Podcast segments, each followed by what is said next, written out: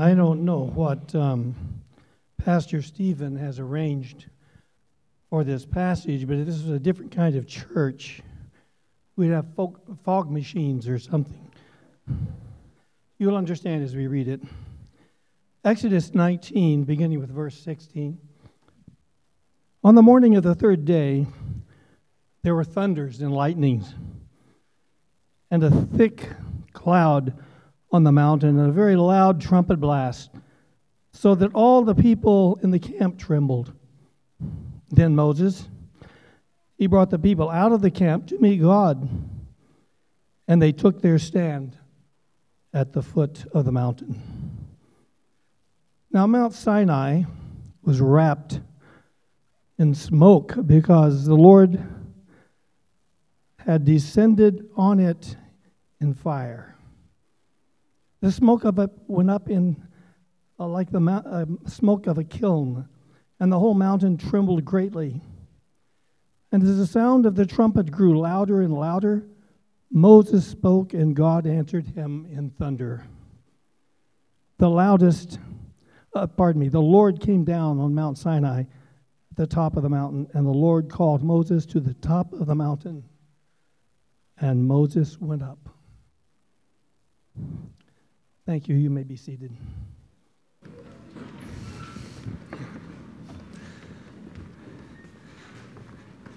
Good morning, Redemption Tucson. That was everything I was hoping it was going to be with Tom reading that. My name's Stephen. I am one of the pastors here if you are new. Um, I lead a couple different things here. Sometimes I'm leading worship here on stage, sometimes coaching these folks, sometimes teaching DNA and doing a variety of things. But uh, it's always a privilege to get to preach God's word, and I, am excited about it for a few reasons this morning. One is I feel like God has had me. Um, in this text, or at least the themes of some of this text, for a while. And uh, he's gotten under the hood a bit with me uh, the last year or so. And then, um, secondly, this is a significant moment in the story of God, in the in, in, redemptive history here. So it's especially a privilege to get to preach it.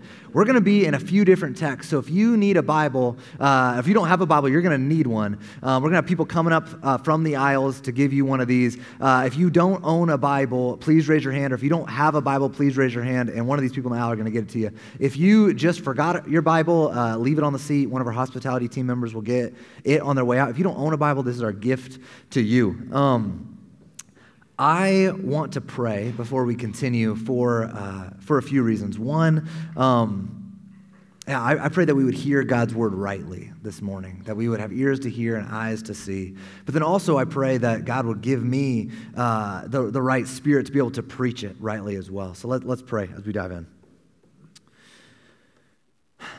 God, I pray that you would speak through your word. Holy Spirit, as you wrote this text, would you give us eyes to see it, ears to hear it? Lord, would you use me? Uh, I'm not smart enough, influential enough, gifted enough to be able to teach us in a way that actually lasts and is helpful uh, as we leave here today, Lord.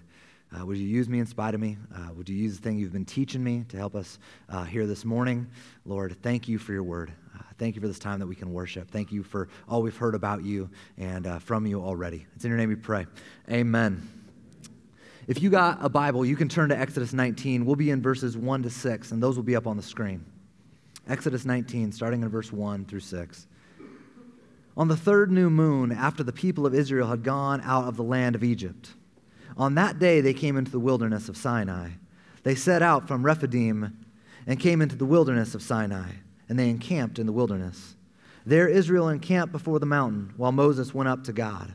The Lord called to him out of the mountain, saying, Thus you shall say to the house of Jacob, and tell the people of Israel, You yourselves have seen what I did to the Egyptians, and how I bore you on eagle's wings and brought you to myself. Now therefore, if you will indeed obey my voice, and keep my covenant, you shall be my treasured possession among all peoples. For all the earth is mine, and you shall be to me a kingdom of priests and a holy nation. These are the words that you shall speak to the people of Israel. Like I said, Exodus 19 is a turning point in the entire book of Exodus, and it's an entire turning point in the whole story of God.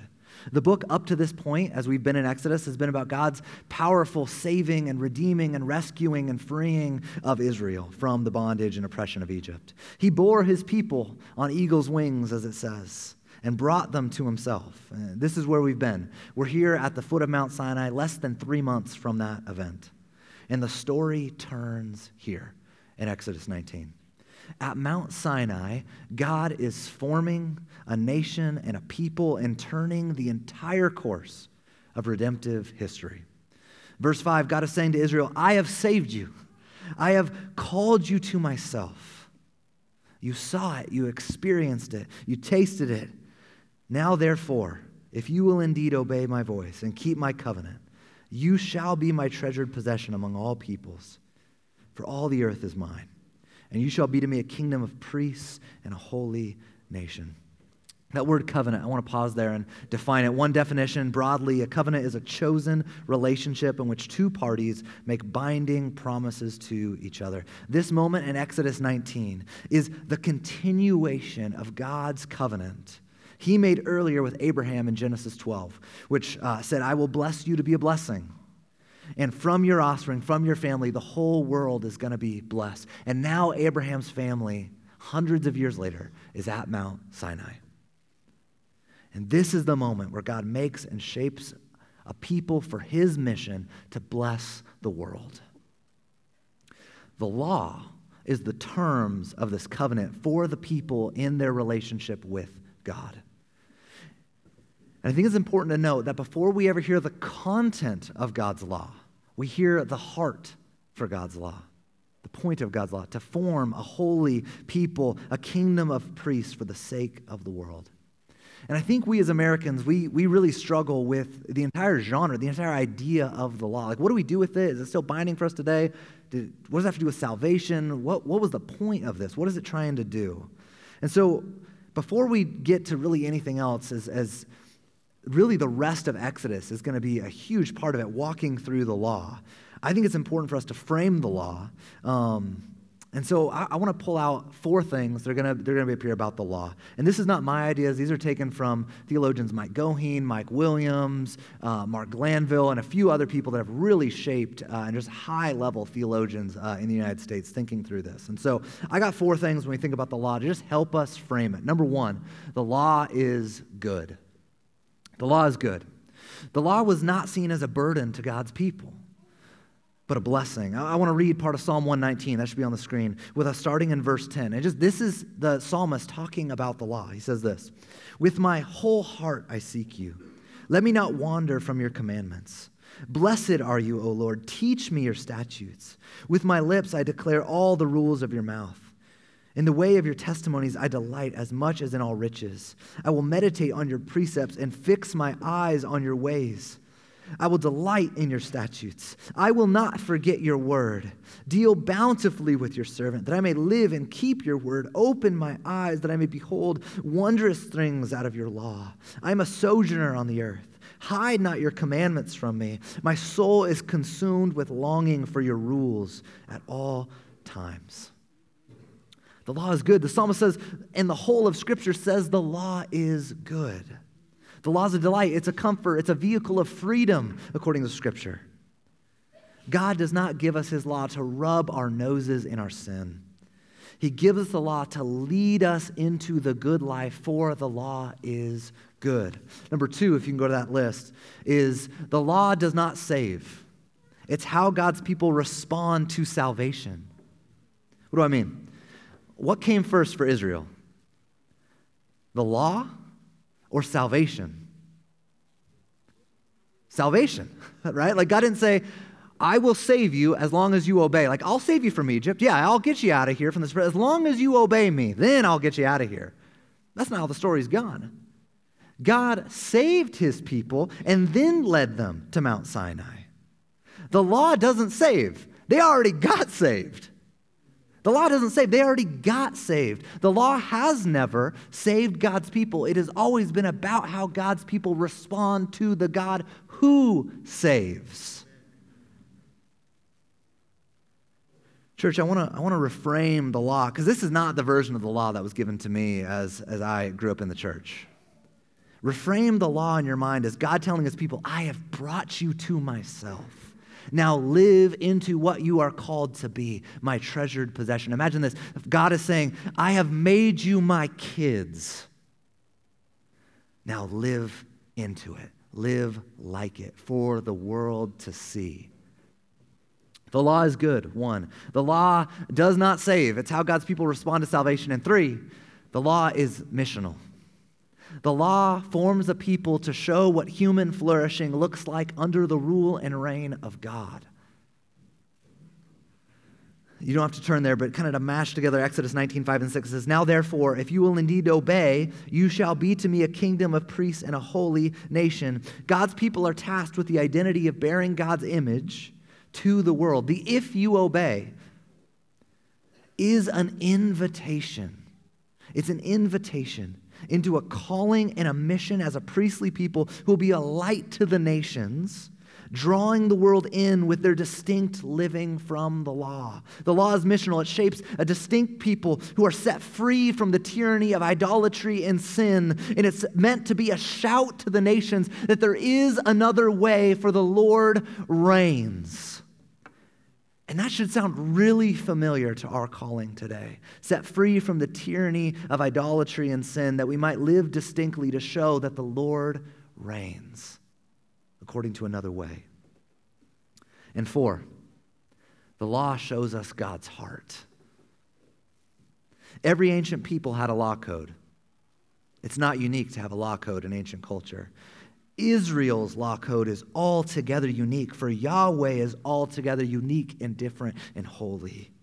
This is the only ancient law code to care for the poor, to have concern for the exile, and to dignify women. Why? Because this is what God is like. He's the same yesterday, today, and forever. The law shows the heart of the lawgiver, God. See, God calls his people to love their neighbor as themselves because God is love.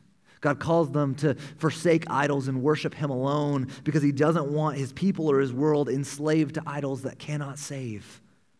God loves his people and his world enough to guide and care for them through his law. This is the law is good. The law doesn't save. It's how people respond to salvation. It's missional. It shows us God's heart. This is a better view of the law, a more whole view that actually takes in the whole of Scripture when thinking of the law.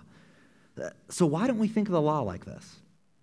What's preventing us from really seeing the law like this? And I want, I want to go through a couple quick hits. One, as, as Americans, we, we're obsessed with freedom. And I love America. And I, I, I, we went on our honeymoon to Mexico. My wife and I was like, I cannot wait to get back to America. I was on our honeymoon and I couldn't wait to get back to the United States. I love the United States. But we distort true freedom, and it distorts our view of the law. The law does not inhibit freedom, it enables freedom. The law does not inhibit freedom, it enables freedom. What am I talking about? Well, one, let me just give a couple examples. One example would be uh, picture we lived in a world, in a city, where there were no traffic laws. No traffic laws. So you're going to get out here uh, and you're going to drive down Broadway, and we can just treat it like the Autobahn. You can just, woof, just go. You're going to have 90 miles per hour, 100 miles per hour down Broadway. But there's no traffic lights, so anybody can just go and do whatever they want, and it's just total chaos. Some of you have been waiting for this moment. You've got your truck looking like it's Mad Max Fury Road, and you're ready for this. For me and my Hyundai Sonata, this is not going to go well for me. it's just not. It would be total. Freedom is not just the absence of rules in that scenario.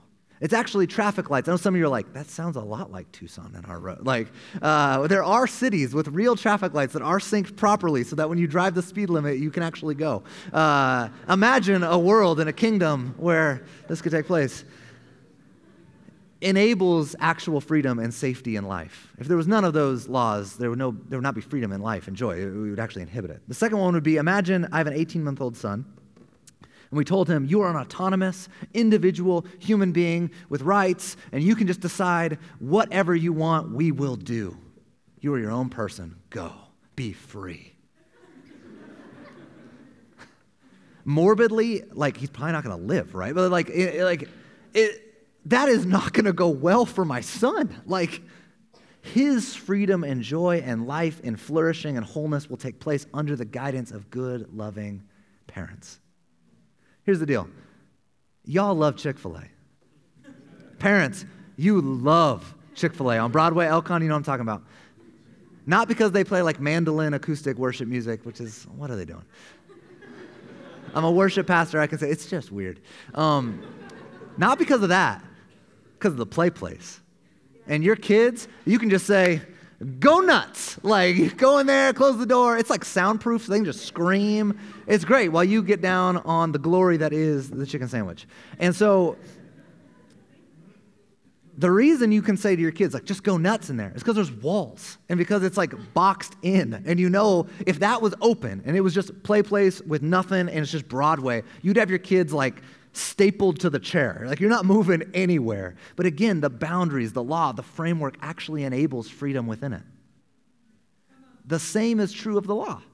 Like, God is for our freedom. See, biblically, freedom is not having no master.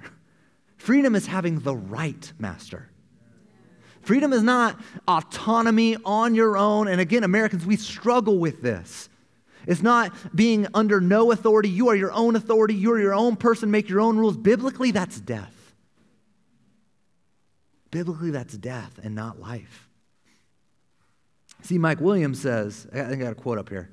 True freedom is the right to obey and follow God without hindrance from sin. It is not the law that inhibits freedom and life and joy, but sin. We tracking with that? Also, uh, we think the law is opposed to grace because we hear some language from Paul, and that's not what he is saying. The giving of the law is grace from God. What do I mean? Israel didn't earn anything. They haven't done anything. It's not like they like checked a bunch of boxes so that God would give them the law because they earned it, right? Like they didn't earn the Exodus. They didn't earn the deliverance. They didn't earn the covenant relationship with God. They didn't earn their election. They didn't earn the law. This is all grace. This is all a gift from God. The people of God have always been saved by grace through faith. Faith in God, responding to His grace through obedience to His commands. Also, we think the law, again, is, is about God like rubbing our noses in our sin. Like, look how bad you are. The law does reveal our sinful nature. The law does show our inability to keep it and thus our need for a Savior. But that is not the first function of the law. That is not the first order of the law. That is not the first uh, calling of the law.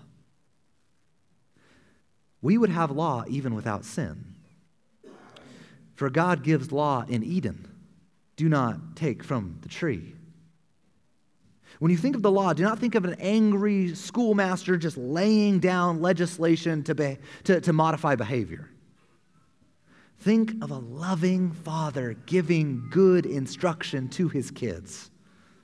The law is not a response to sin. God has always uh, been and he will always forever be giving his good instruction to his people and to his world. The law's first function, according to John Calvin, is to give us fatherly instruction to live and flourish in God's world. That's a, that's a, that's a better view of, that's a more fuller view. That's good news in the law, amen? Uh, that's a different view. It's, it's not just, let me create something that you could never accomplish so you can feel really, really bad about who you are. That's not the heart of a good father. Let me create a test you could never pass to just make you feel small. To sum up so far, you, you could say Exodus 1 through 18 is the conversion of Israel. They got saved, they got delivered, they, they were set free from Egypt to God. Exodus 19 20, the rest of the book is this consecration, this covenant of this saved people under God. I got a quote, and I love it, from a guy named A.J. Swoboda, who's going to come up in a little bit. The first half of Exodus is getting Israel out of Egypt, the second half of Exodus is getting Egypt out of Israel. Let's say that again. The first half of Exodus is getting Israel out of Egypt, the deliverance, Red Sea, out of there. The second half of Exodus is getting Egypt out of Israel. What do I mean? I mean that the law is getting the way of Egypt out of Israel. God is forming a new people. He's forming a new way under a new master according to a new law for his glory and the good of the world. God is getting Egypt out of Israel, and he's getting Egypt out of us as well. So, with this framework of the law, I think we can move forward. And we have what Tom uh, read in the scripture that the Lord descends onto Mount Sinai. And I, I was telling Dave, I had this whole like, probably like 15 minutes about like descent and about God's presence. So I'm just going to try to say it in like a minute or two. Just let me nerd out for a minute about what I, I think this is important. So you could say when the Lord descends, that idea of the Lord descending on the mount, his presence coming to his people, is what the entire Bible is all about. Is about God's presence moving closer and closer to his people. God is not content with dwelling apart from his people, but with his people. We see in the Garden of Eden, Adam and Eve walking with God. They're in communion with God. God's presence is separated from his people because of sin. And we see in Exodus, like the pillar of, uh, of fire and the cloud leading his people, God's presence is coming towards his people. We see here the Lord is descending on Mount Sinai to have communion and give his law to Moses. We see uh, here in the back half of the book, we're going to see the tabernacle. God wants to set up shop and go with his people. We see the temple as they move to Jerusalem. He says, I want to set up a permanent shop of my presence presence. And we see ultimately in Jesus, God saying, I want, I'm going to incarnate. My presence is going to come into my creation. God taking on flesh, fully God, fully man. Jesus, his presence going forward, incarnating. And then he doesn't stop there. He says, I want to move even closer. I'm going to send my spirit who will not just dwell among you, but will dwell in you. My presence, my new temple will be in the hearts, in the very lives of my people. God keeps moving in and in and in and in. And his presence one day will fill the whole earth. And we'll, we'll see at the end of history is we will dwell with God again. Our faith will be made sight, and we have this return back to Eden where we will dwell physically with our God. And what we see is like this picture of that at Sinai with the Lord delivering. And that's all I have time for on that subject. And there, God gives his 10 commandments. So read with me Exodus starting in verse 20, or starting in chapter 20, verse 1. I'm not going to read every single verse, but we're going to get the idea here. And what I want us to do as we read this, and maybe you need to close your eyes to do it, I, I want you to imagine these are the words of a loving father giving good instruction to his kids. Try to reframe it as that in your mind, to hear it as God, your father, giving good instruction to his kids. He says this And God spoke all these words, saying, I am the Lord your God who brought you out of the land of Egypt, out of the house of slavery. You shall have no other gods before me. You shall not make for yourself a carved image or any likeness of anything that is in heaven above, or that is in the earth beneath, or that is in the water under the earth. You shall not bow down to them, and you shall not serve them. For I, the Lord your God, am a jealous God you shall not take the name of the Lord your God in vain, for the Lord will not hold him guiltless who takes his name in vain. Remember the Sabbath to keep it holy. Six days you shall labor and do all your work, but the seventh day is a Sabbath to the Lord your God. For in six days the Lord made the heaven and the earth, the sea, and all that is in them, and rested on the seventh day. Therefore the Lord blessed the Sabbath day and made it holy. Honor your father and your mother that your days may be long in the land that the Lord your God has given you. You shall not murder. You shall not commit adultery. You shall not steal. You shall not bear false witness against your neighbor.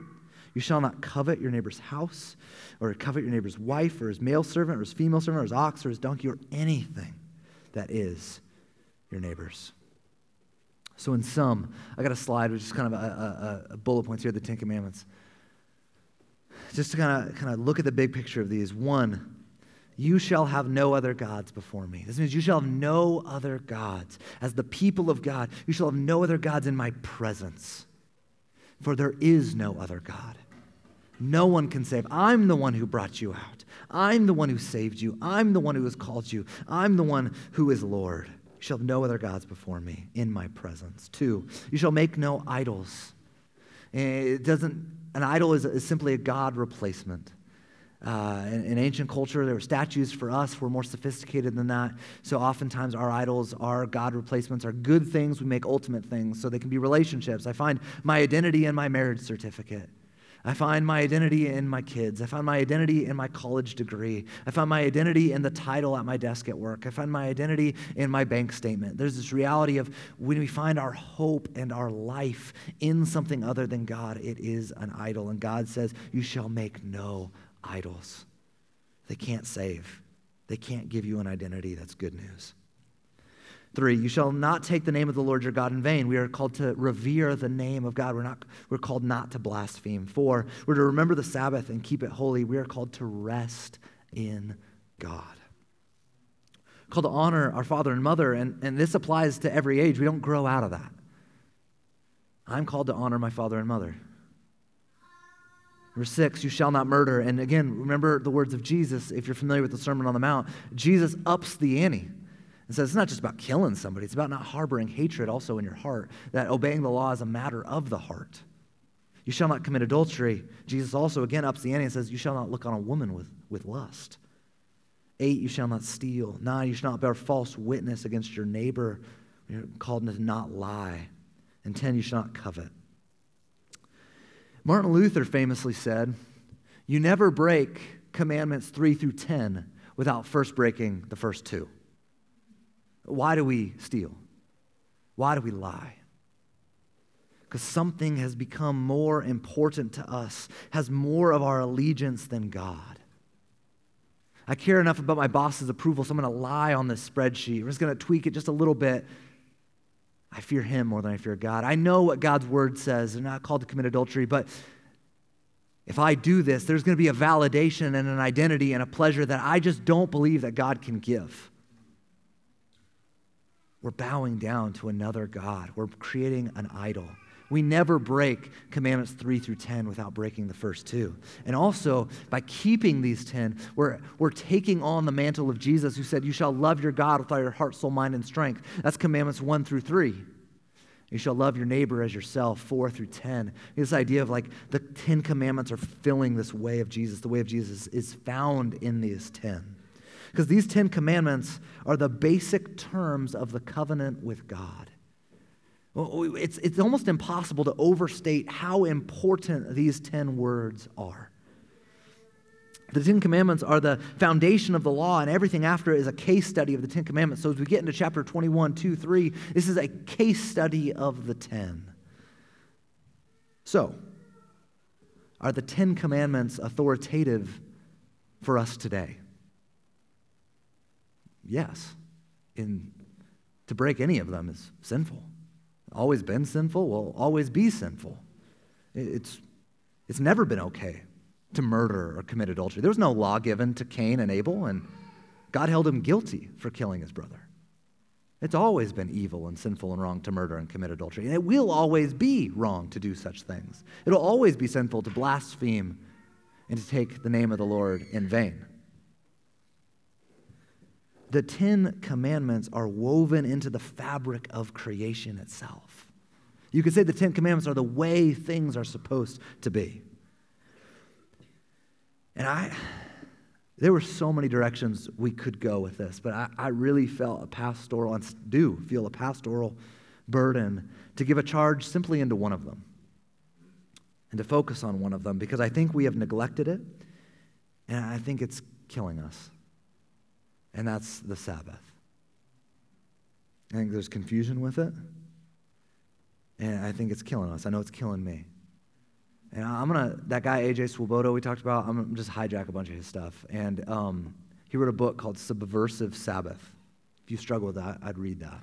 Uh, if you don't have time to read it, uh, listen to an interview that Tina Dare and Jim Mullins did on the Faith, Work, and Rest podcast on Subversive Sabbath. It's amazing. It's great. You should listen to it. Because here's the deal I just, I just want to call it like it is. Church, the stats show in every single domain, we are the most busy, tired, stressed out, nonstop, overwhelmed, overworked generation in human history. The average American works a thousand more hours a year than 20 years ago.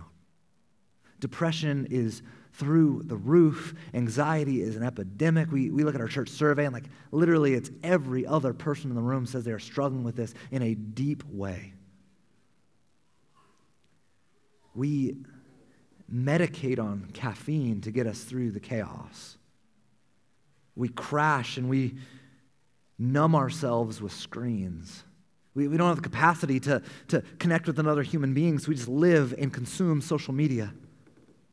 And we don't rest. And it's killing us. It's killing us. And hours a day on our screens. We're entertained, but we're not resting. And God offers and He commands a better way. The entire biblical story can be told as a mission into God's presence, which is into God's rest. His presence leads to rest.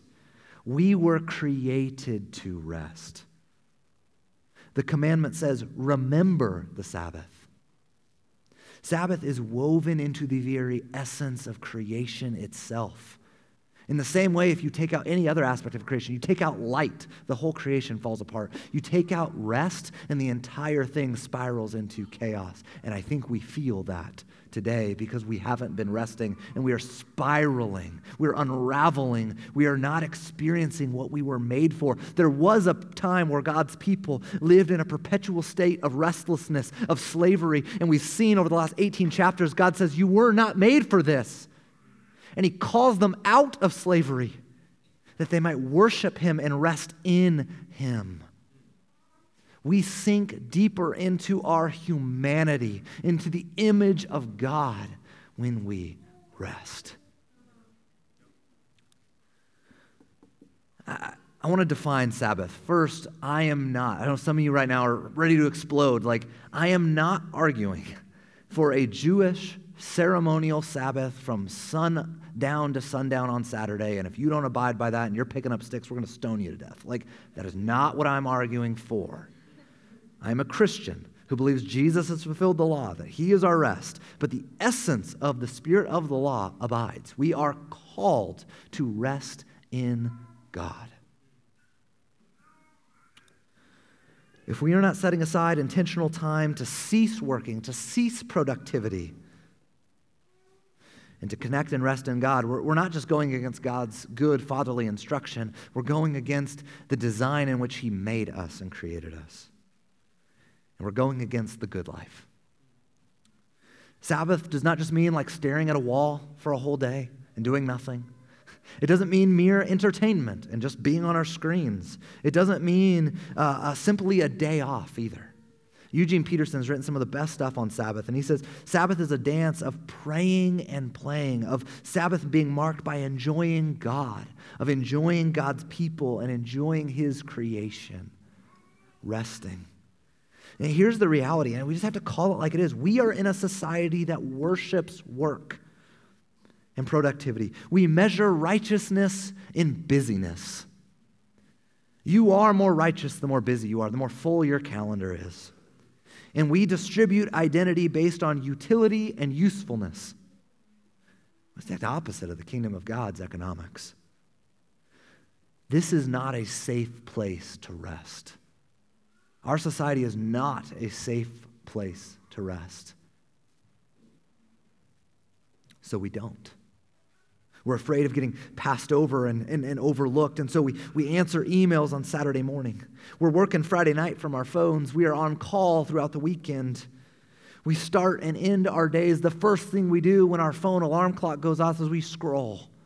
And the last thing we do before our bed, bed is to set the phone down from scrolling. We don't pray. We might say prayers, but we're not praying. We don't have intimate friendship, we have buddies. We don't have communion with God, and it's killing us. And we feel it, if we're honest with ourselves. We feel it. We weren't made for this. I feel it. The restlessness in my soul is eroding me. It's eroding my relationships with my spouse and with my kids and with my friends and with God. There's this restlessness that is just eating away at me. And I have a feeling I'm not the only person in the room that feels that, if we're honest. As been said from the stage, this isn't just in the world, it's in the church. As been said from the stage, as a pastor, I can, if I break the other nine commandments, I'm getting fired. I'm going to jail. I murder somebody, I'm going to jail. Rightfully so. But it's been said, like, if we break the Sabbath, oh, that guy gets stuff done.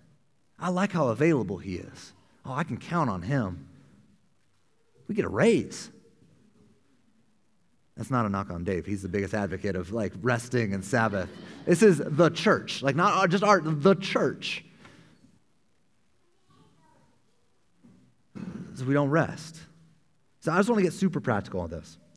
I felt so convicted as I dove into this, seeing my own idolatry, again, breaking the first and second commandment. I don't rest because I'm afraid if I rest, I will be no longer seen as useful I, my identity is going to take a hit. If I'm not scrolling and consuming information, well, then I'm not going to be seen as interesting, or I'm not going to be seen as somebody who's got interesting answers for the, the problem at hand. I won't stay up to date with what's happening, and that's going to have a knock on who I am, so I don't rest. And there's this anxiety just building in us that, like, we can't stop, because if we stop, someone else is going to get the promotion, someone else is going to get the credit, someone else is going to get X, Y, and Z.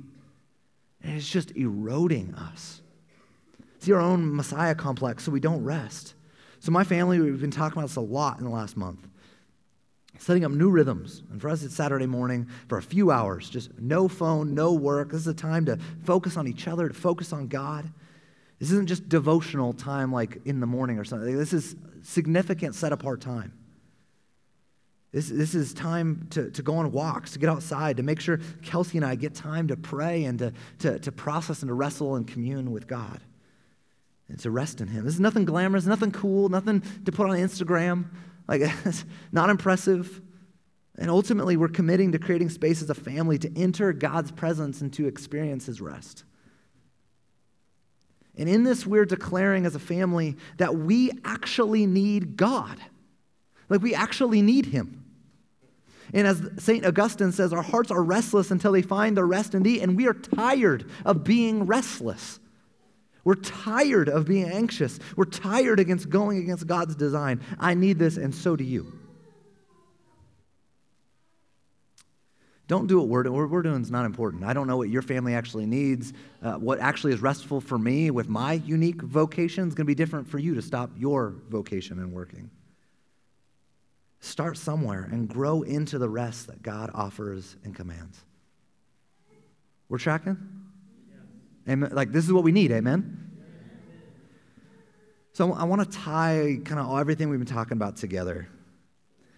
I, want to I want to apply what we said about the law generally and apply it to the Ten Commandments specifically. Remember, the law is good. It doesn't save, it's how we respond to God's salvation. It shows us God's heart and it's missional. And I want to focus on that last one because I think if we, I, I think it's going to help bring alive the law for us in some ways. And so, what I want to do so I want to ask a question of how do the Ten Commandments form us, Redemption Tucson, as a distinct people that functions as a light to the nations, that functions as a light to our city?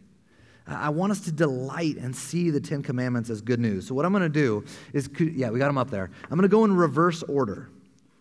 And um, I, I got a disclaimer. I get excited about everything.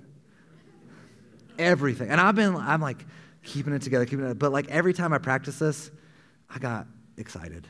And I, I get excited. I, I get excited thinking talking about tacos. I get excited talking about the Seahawks. I get excited talking about what hand soap we should. I, it doesn't take much to get me excited. I got opinion on everything. Easy. So I'm gonna get excited. I love God. I love His Word. I love you, and I love what this could shape us to be. So, what if we were a people who were content with what we had. We're not grasping or coveting for more. We're not insecure due to Instagram feeds and celebrated the blessing of others. What if we were a truthful people who were known as a community who did what they said? Imagine if we were the people known as those who did not lie, would not gossip, and were marked by justice? What if we were known as the people who did not steal, not just from our physical neighbors, but from our global ones? We would not tolerate our personal prosperity and our personal comforts coming at the expense of the weak and the vulnerable and the marginalized. What if we were a people marked by purity, where marriages, singles, men, women, all flourish together? There's no objectification or dehumanizing. Uh, imagine if we embrace the teaching of Jesus that adultery is the matter of heart. So we didn't tolerate pornography or chauvinism or sexism or lustful thoughts, and we fought against all perverse practices in all of its ugly forms. What if we were people who took on the mantle of Jesus and did not murder in our hearts and did not harbor hatred toward any man?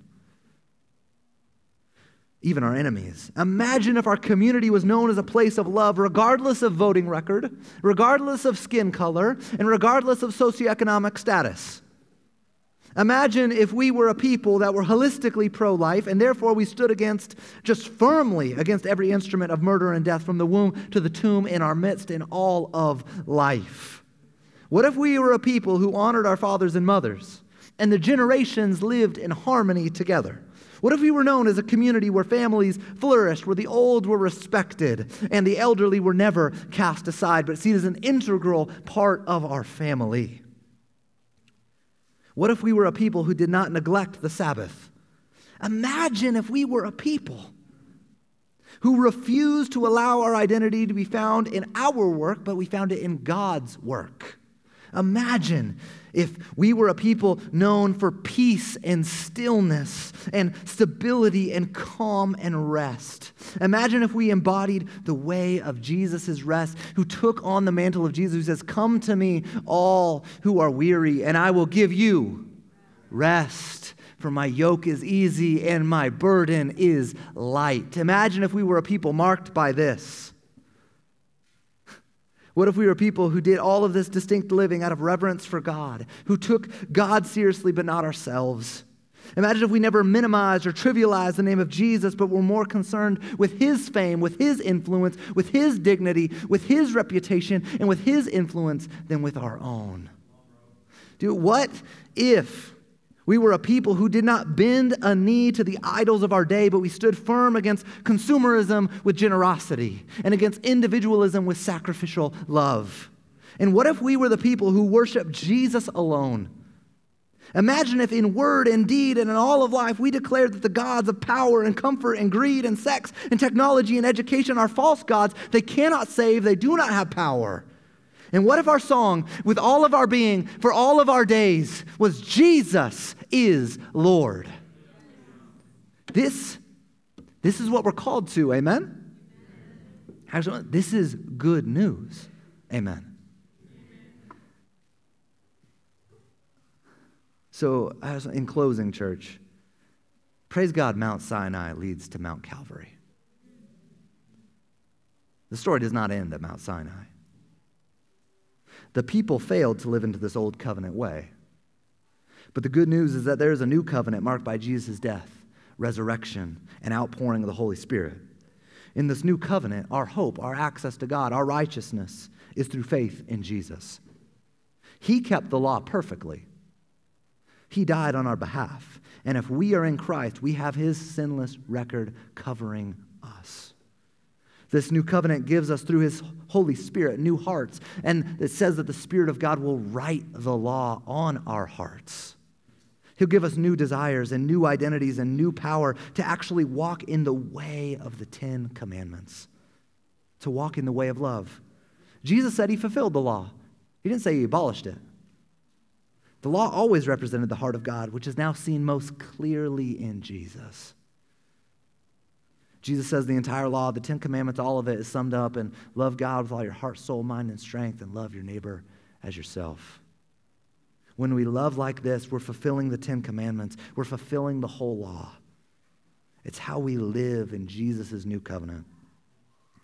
So, church, may we be dependent on the Spirit of God for our calling. May we walk in God's good fatherly instruction.